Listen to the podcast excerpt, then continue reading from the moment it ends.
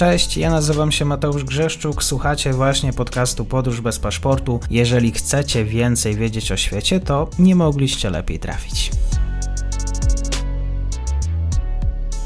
Partnerem odcinka jest Oanda, TMS Brokers, dom maklerski obecny na rynku już od ponad 20 lat. W opisie odcinka znajdziecie link do aplikacji, której możecie otworzyć konto maklerskie i grać na giełdzie, a wcześniej potrenować na koncie demonstracyjnym. Jeżeli otworzycie konto za pośrednictwem tego linku, dostaniecie na start książkę o tematyce inwestycyjnej. Zapraszam, Mateusz.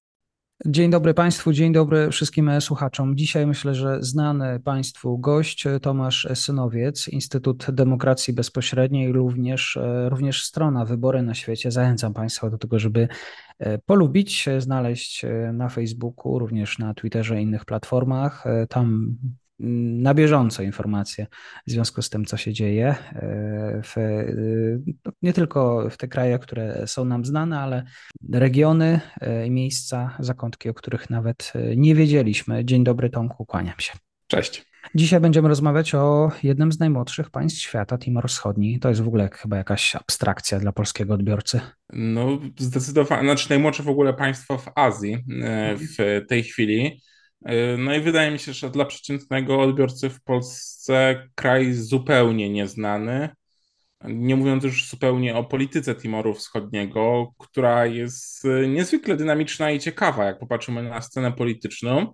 No a Timor Wschodni, mimo że jest krajem niewielkim, to jest też krajem z bardzo, co prawda, tragiczną naznaczoną mocną przemocą, ale bardzo również e, ciekawą historią. Ta przyszłość, e, przyszłość samego państwa jeszcze całkiem niedawno nie była pewna, bo mieliśmy wybory. Demokratyczna siła e, Timoru Wschodniego wygrała te wybory. To znaczy, w Timor Wschodni obecnie nie ma takich problemów. Jakby, jakby jak popatrzymy na przykład na oceny demokratyczności Timoru Wschodniego, no to te oceny są w zasadzie zbliżone do poziomu demokracji, jaki mamy w Polsce.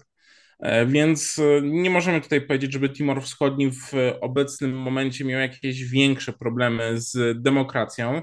Co prawda, w poprzedniej kadencji poprzedniego prezydenta, bo rok temu były wybory prezydenckie, w tym roku były wybory parlamentarne, zarzucano prezydentowi naruszenia praworządności poprzez zbyt szeroką interpretację odnośnie jego wpływu na rząd. E, natomiast no, powiedziałbym, to są zarzuty, które no, w jakimś stopniu można nawet porównać do tych, które w Polsce stawialiśmy, a nawet powiedziałbym, że te w Timorze e, miały, miały to był mniejszy kaliber zarzutów. E, natomiast oczywiście Timor Wschodni to jest młode państwo i na początku pewne problemy miało, między innymi w 2008 roku ówczesny, e, ówczesny przywódca tego kraju, który notabene obecnie rok temu został ponownie prezydentem, Jose Ramos Orta, został poszczelony. I to w wyniku takich działań grup, to nie był jakby samodzielny zamachowiec, tylko to były grupy, które niejako podważały jego władzę więc e, Timor może wskazać, że miał pewne problemy, natomiast tak jak mówię, w tej chwili mhm. w zasadzie nie ma takiego poważnego problemu zagrożenia dla demokracji w Timorze Wschodnim e, i zarówno wygrana, jak i przegrana strona, e, gdzie w zasadzie obie, obie strony w zdecydowanej większości, tak naprawdę poza jedną partią, wszystkie partie w Timorze Wschodnim to są partie, których, e, które albo bezpośrednio wywodzą się z działalności niepodległościowej z czasów okupacji indonezyjskiej, e, w tym także z działalności partyzanckiej, albo to są po prostu partie założone przez działaczy, którzy dążyli do tej niepodległości. Mhm. I tak jak mówię, jest tylko jedna partia, która tak naprawdę jest poza tego grona i choć są spory, wiadomo, co do tego, jak państwo ma wyglądać odnośnie, odnośnie też wizji na przykład prezydentury, e, to obie strony e, wzajemnie respektują zasady demokratycznej gry. Myślę, że też warto wspomnieć o tym, o czym już nadmieniłeś. E, dwa państwa ważne w tym całym wątku, bo porozmawiajmy chwilę o samej historii. Portugalia, czyli bardzo ważny kraj akurat w kontekście tego regionu i oczywiście Indonezja. Tu już wspomniałeś o okupacji. Tak, ja dodałbym jeszcze do tego grona Australia, bo to są trzy państwa, które, tak jak popatrzymy na historię Timoru Wschodniego, jego obecną pozycję i relacje, to są państwa dla niego najważniejsze. Portugalia dlatego, że Timor Wschodni dawniej był nazywany też Timorem Portugalskim. Był po prostu przez wiele lat portugalską kolonią. Natomiast po rewolucji goździków, wiadomo, Portugalia przeszła do procesu dekolonizacyjnego i taki proces dekolonizacyjny zaczął się również toczyć na samym Timorze Wschodnim. E, natomiast no, Portugalia bardziej jednak była zaangażowana w e, swoje problemy w koloniach afrykańskich. I ten Timor Wschodni zszedł trochę na drugi plan. E, I sytuacja wyglądała tak, że na 1976 rok były przewidziane wybory, które miały być wyborami, które później jakoś opracują konstytucję, będą dążyły do dekolonizacji, usamodzielnienia się Timoru Wschodniego. E, natomiast sytuacja w samym Timorze dynamicznie zmieniała się szybciej i w 1975 roku po tym, jak e, Timorska Unia Demokratyczna e, spróbowała przeprowadzić zamach stanu, który był nieudany, przy, przy, pomocy też sił portugalskich został odparty i tam doszło nawet do trzytygodniowych walk, które są nawet czasami określane mianem wojny domowej, chociaż być może trochę na wyrost. Po tej sytu sytuacji ten zamach przeprowadzili dlatego, że na popularności bardzo zyskiwała, zyskiwało lewicowe ugrupowanie Fredli. To było jedno z takich trzech właściwie najważniejszych ugrupowań, które tym rodzącym się dopiero państwie wtedy powstało. Trzecie zostało szybko zmarginalizowane, bo oni właśnie stawiali na, na Unię z e, Australią, e, a Australia bardzo szybko powiedziała, że ona żadnej Unii nie chce, więc naturalnie ruch e, umarł.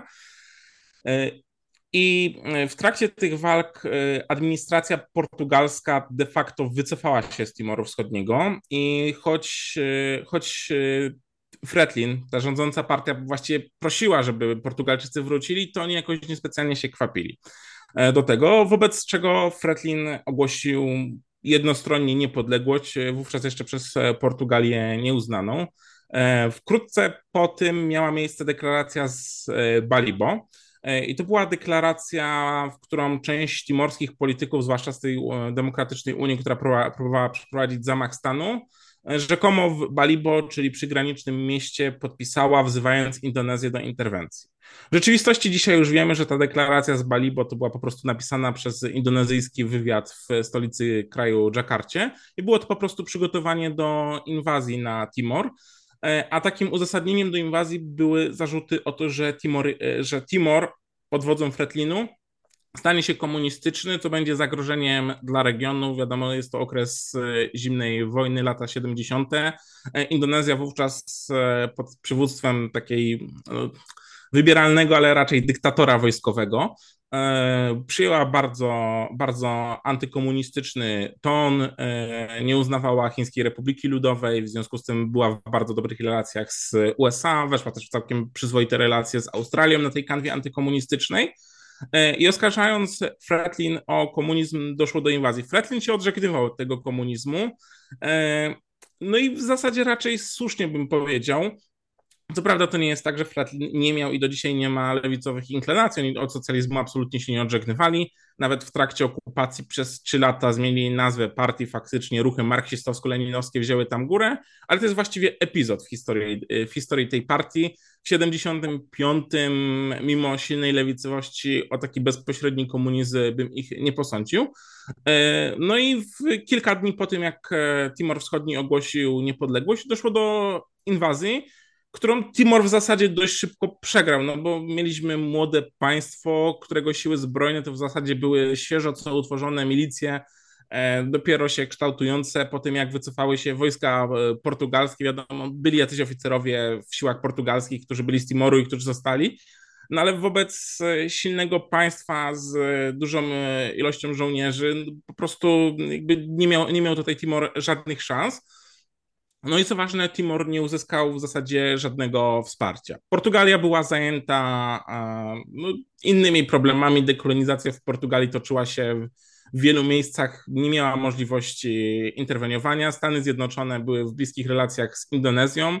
E, Australia w zasadzie tutaj trochę, tutaj w Australii nastąpił taki rozjazd, e, no bo w Australii bardzo głośno taki ruch timorski, wtedy w społeczeństwie zyskał popularność, no, też do Australii głównie uciekali ludzie prześladowani politycznie z Timoru, ale Australia, w Australii jakby sprawa Timoru Wschodniego była poniekąd znana, ponieważ e, na samym początku inwazji doszło do zabójstwa pięciu dziennikarzy z australijskiej telewizji, znanych obecnie jako pięciu z Balibo. Nie wiemy dokładnie, jak, wygląda, jak doszło do tej sytuacji, natomiast no, mamy dostateczne informacje, żeby stwierdzić, że to siły indonezyjskie po prostu tych dziennikarzy rozstrzelały.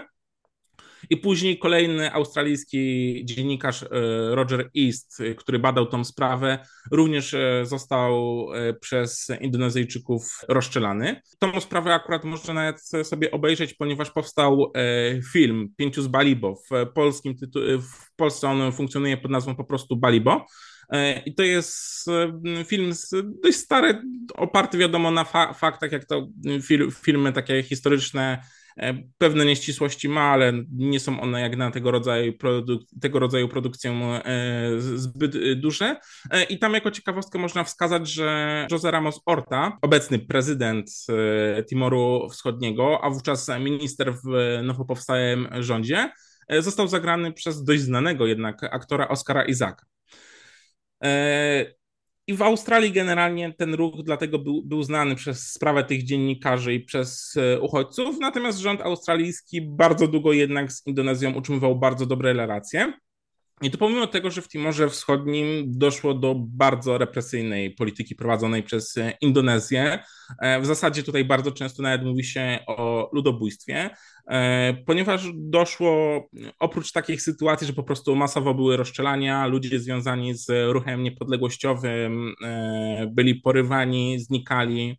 W trakcie z walk z partyzantką organizowano takie operacje, że młodych Timorczyków po prostu wywożono, zmuszano ich do marsz e, po górach, gdzie ukrywała się partyzantka i to w taki sposób, e, że oni oczywiście tam z głodu umierali, ale oni te, do tych marszy byli zmuszani z tego powodu, że mieli służyć jako żywe tarcze, żeby Fretlin nie mógł do indonezyjskich sił strzelać. E, oprócz tego stosowano też liczne takie represje. Na przykład e, kobiety z Timoru bardzo często były gwałcone w ramach niejako takiej kary. Ona nie była sądowo oczywiście orzekana, za to, że ktoś z rodziny sympatyzował z ruchem niepodległościowym i za to kobietom w Timorze e, bardzo często groził gwałt. Po prostu w formie takiej sankcji prześladowania. I szacuje się, że w tym okresie okupacji, który trwał do 1999 roku, w Timorze Wschodnim siły indonezyjskie zamordowały albo przyczyniły się do śmierci w wyniku głodu, blokowania pomocy humanitarnej, tych e, różnych praktyk, o których wspomniałem, od 100 do 300 tysięcy.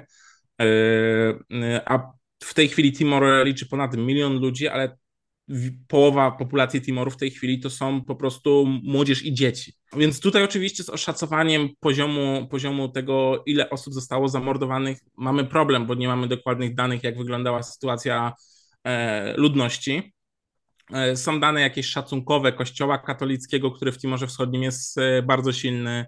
Są pewne opracowania naukowe, ale one również bardzo się rozjeżdżają. Takie najbardziej drastyczne z wiarygodnych opracowań naukowych mówi o zamordowaniu właśnie tych około 300 tysięcy e, mieszkańców Timoru i wskazuje, że w tym pierwszym okresie około niecałych 10 pierwszych lat okupacji e, miałoby zginąć 40, 44% populacji Timoru Wschodniego. Natomiast tak jak mówię, tutaj też wielu badaczy wskazuje, że raczej ta liczba jest zbyt wysoka i prawdopodobnie E, realnie bliżej to było 100, być może 200 tysięcy. Też oficjalne dane Komisji do Spraw Pojednania mówią o co najmniej 102 tysiącach e, ofiar. E, I sprawa Timoru tak naprawdę przez długie lata, pomimo tych prześladowań, nie była jakby powszechnie znana na świecie. Sytuacja zmieniła się w 1991 roku, ponieważ wówczas podczas wizyty zagranicznej, podczas której obecni byli również dziennikarze z USA, E, siły indonezyjskie rozstrzelały pokojowo protestujących demonstrantów i amerykańscy dziennikarze po prostu to nagrali. Więc sytuacja stała się dużo bardziej znana. E, wtedy też USA, wiadomo też już, że zimna wojna się w zasadzie skończyła. Nie było, wątki antykomunistyczne nie były argumentem i armia amerykańska wycofała się ze współpracy z siłami indonezyjskimi. Natomiast też nie od razu, pomimo zyskania tej popularności, Timor tutaj Timorowi tutaj użyło, ponieważ rząd ówczesnego premiera Australii Keatinga w miejsce Amerykanów po prostu wszedł i zwiększył pomoc militarną, współpracę militarną z rządem Indonezji. I to pomimo tego, że nastroje społeczne w Australii jak najbardziej były za Timorem Wschodnim, e, tutaj zwłaszcza Kościół katolicki, związki zawodowe, no wiadomo też komuniści ze względu na te lewicowe inklinacje e, Timoru Wschodniego, no ale w Australii komuniści też aż tak bardzo silni nie byli. E, to były jakby grupy, które bardzo mocno Timor Wschodni wspierały. I dopiero po tym, jak zmienił się rząd w Australii, tutaj Australia bardzo mocno zmieniła stanowisko w 1996 roku i zaczęła wspierać niepodległość Timoru. Zmienił się też rząd w Indonezji, e, rządy, rządy dyktatorskie odeszły, Indonezja też zaczęła zmierzać ku takiej demokratyzacji. No i w związku z tym zaczęły się ruchy takie zmierzające do tego, żeby Timor Wschodni albo uzyskał autonomię. No i tutaj sprawy zaczęły, za, zaczęły dość przyspieszać. E, dzięki, dzięki temu do referendum tak naprawdę doszło już w 1990 E, znaczy w 1999 roku doszło do tego referendum, gdzie Timorczycy odrzucili e, autonomię. E, przy okazji, przy okazji doszło do zamieszek, w którym zaczęły jakby po prostu, te, też było bardzo dużo ofiar śmiertelnych, szacuje się, że nawet około 4000 osób mogło zginąć, gdzie bojówki indonezyjskie często powiązane z armią, ale występujące bez munduru, zaczęły bardzo mocno działać. Podburzany tłum indonezyjski nacjonalizmem e, również e, zaczął działać i doszło do misji pokojowej ONZ-u e, pod egidą ONZ-u, gdzie prym wiodła Australia. No i siły pokojowe wkroczyły na, do Timoru Wschodniego i jak mówię, że wskroczyły, to tam nawet do paru potyczek, bitew doszło i nawet e, kilku żołnierzy z tej misji podczas tych walk zginęło, więc to nie obeszło się bez oporu. Natomiast niezorganizowane milicje indonezyjskie nie były w stanie sił pokojowych absolutnie powstrzymać. E, I przez trzy lata Timor Wschodni pozostawał pod e, międzynarodowym zarządem, natomiast w 2002 roku uzyskał pełną niepodległość. E, pierwszym prezydentem wolnego, wolnego Timoru po odzyskaniu niepodległości jeszcze w 2001 roku został Xanana Gusmao, również e, jeden z liderów działalności niepodległościowej. A wspominam o tym nie tylko ze względu na kontekst historyczny, ale także ze względu na to, że, że jeszcze nie został, ale jego partia właśnie wygrała wybory. Dzisiaj jest inauguracja, czyli 22 czerwca, jak to nagrywamy, parlamentu i w przeciągu tygodnia on zostanie nowym premierem Timoru Wschodniego. Mhm. Więc, to... Tutaj, więc tutaj jakby też widzimy, że oczywiście to jest tak, że ci starzy działacze w Timorze Wschodnim akurat bardzo mocno się trzymają, no bo prezydentem jest Ramos Orta, E, a premierem zostanie Xanana Gusmao.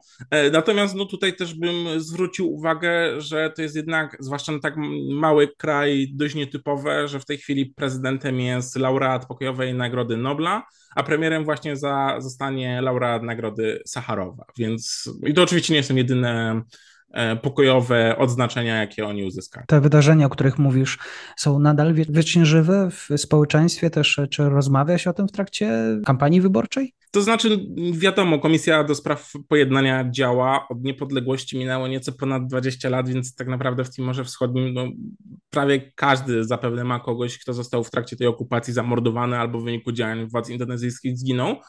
Natomiast e, jakby sama kwestia okupacji stosunku do niej nie jest przedmiotem kampanii, co zapewne wynika z tego, że no po prostu tutaj nie ma żadnej osi sporu. Tak naprawdę wszyscy stali po tej samej stronie w czasie okupacji, wszyscy działali niepodległościowo. E, tak jak mówię, większość liderów e, różnych formacji z jednej czy z drugiej strony to byli działacze niepodległościowi. E, więc z tego względu sprawa, sprawa nie, jest, nie, nie, nie jest jakby te, tematem, przedmiotem kampanii, chociaż oczywiście pewne inklinacje, pewne, pewne pozosta pozostałości, które społeczne możemy wskazać. E, tutaj najbardziej wskazałbym, bo to jest partia ciekawostka bardzo w systemie Timoru Wschodniego. E, istnieje partia w Timorze Wschodnim to jest ta właśnie jedyna partia, która nie ma stricte rodowodu niepodległościowego. E, partia Kunto, która wywodzi się ze stowarzyszeń grup walki. Jakby po prostu są różne szkoły różnych walk, e, dość popularne w Timorze Wschodnim. To jest właśnie po części pozostałość po okupacji indonezyjskiej, kiedy no, po prostu sta stały się popularne sztuki walki różne. Wiadomo, no, na ulicy nie było bezpiecznie w Timorze Wschodnim podczas okupacji yy, i te stowarzyszenia pozostały jakby żywe.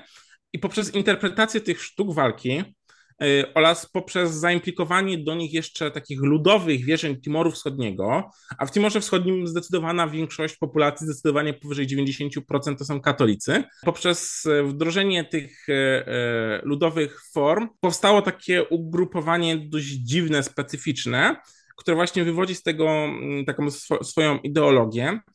I te ludowe wierzenia mają pewne znaczenie, ponieważ jest to partia, której członkowie ale co ciekawe, również wyborcy są zobowiązywani do złożenia przysięgi krwi na wierność partii.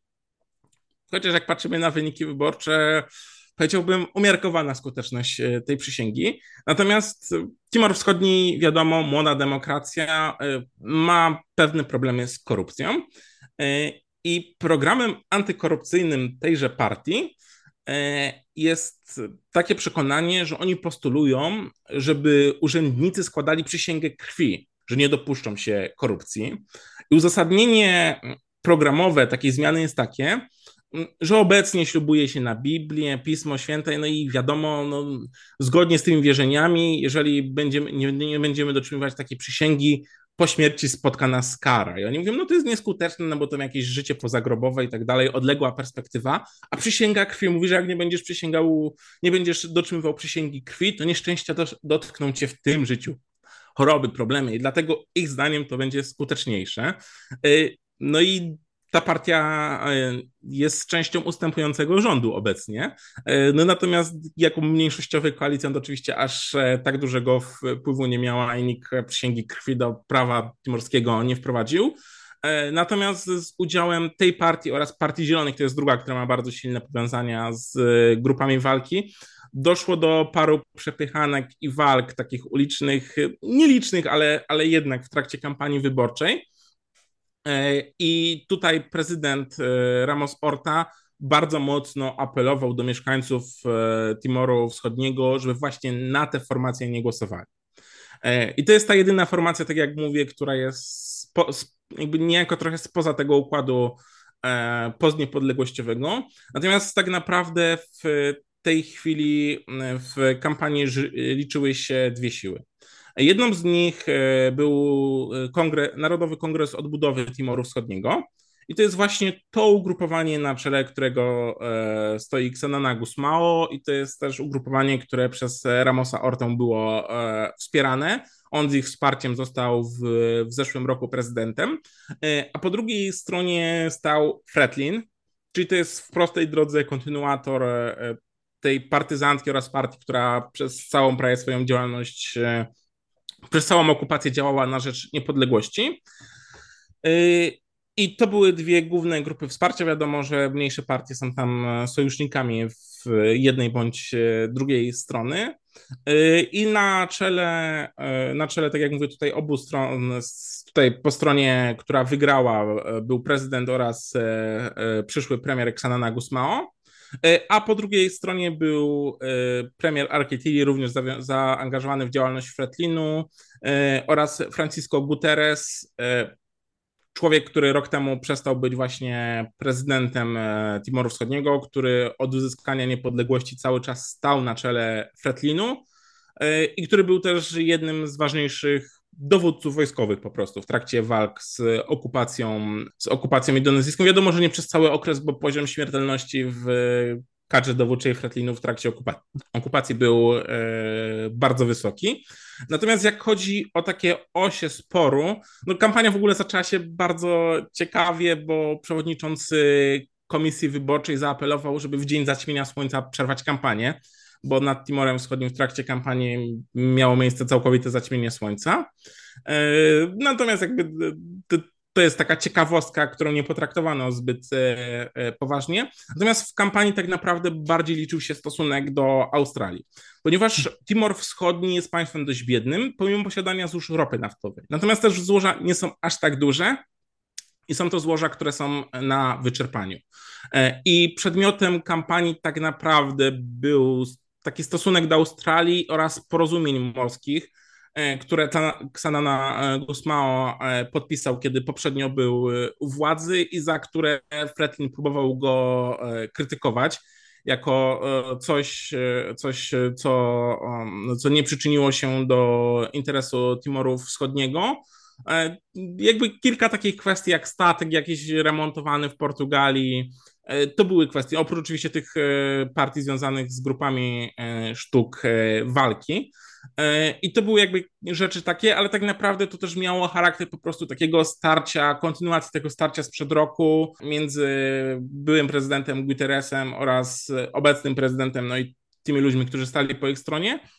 Bo tak jak wspomniałem, prezydentowi Gutierresowi zarzucano, że łamał konstytucję, ponieważ on uważał, że prezydent ma prawo odmówić nominacji ministrów którzy są wskazani przez premiera, a druga strona uważała, e, że nie. Moim zdaniem raczej druga strona na gruncie Konstytucji Timoru Wschodniego e, tutaj ma rację, aczkolwiek to nie było aż tak jakby liter, literalnie oczywiste. I na tej płaszczyźnie się rozegrała walka i Kongres Odbudowy Timoru Wschodniego tak naprawdę zyskał niemal prawie samodzielną większość, brakło mu tak naprawdę o ile dobrze pamiętam w tej chwili, bo nie mam tabelki czy są dwóch mandatów, natomiast wejdzie on w koalicję z Partią Demokratyczną, która jest taka najbardziej progresywna, najbardziej skupiająca młodych, e, e, młodych e, Timorczyków, liberalne ugrupowanie i to oni wspólnie utworzą rząd. Jeszcze jako ciekawostkę dodałbym, że Timor Wschodni jest oczywiście biednym krajem, no i pomimo, że demokracja tam działa całkiem sprawnie, to trzeba było wdrożyć jakieś metody zabezpieczeń, żeby ludzie nie głosowali po dwa razy. E, I jako metodę zabezpieczenia wybrano przy wsparciu ONZ-u, który tutaj Komisja, Komisja do Spraw Rozwoju ONZ-u to finansowała, zastosowano niezmywalny atrament. E, polega to na tym, że przy oddawaniu głosu każda osoba zanurza palec w tym niezmywalnym atramencie, który wiadomo tam po jakimś czasie schodzi i w związku z tym, jeżeli ponownie przyszedł on by głosować, no to bardzo niebieski palec będzie wskazywał, że ta osoba już głosowała i jest to metoda, która w Timorze skutecznie jest e, wdrażana. Jak chodzi o ocenę demokratyczności tych wyborów, to tutaj właściwie wszystkie organizacje bardzo chwaliły Timor, że e, bez większych zakłóceń wybory w wolny i demokratyczny sposób się odbyły. Departament Stanu USA też gratulował Timorowi, że jest wzorem e, demokratyczności. W związku z czym tutaj w zasadzie nie ma takich, nie ma żadnych powodów sądzić, że były jakieś większe problemy. Bardzo dziękuję za e, tę e, opowieść o Timorze. Tomasz Synowiec, kłaniam się raz jeszcze, zapraszam na stronę Tomka, no i mam nadzieję do usłyszenia. Dzięki, cześć. I to już koniec na dzisiaj. Zapraszam na profil podcastu Podróż bez paszportu na Facebooku, Instagramie i Twitterze. Zachęcam też do wsparcia mojej pracy na serwisie Patronite oraz Buy Coffee. Do usłyszenia.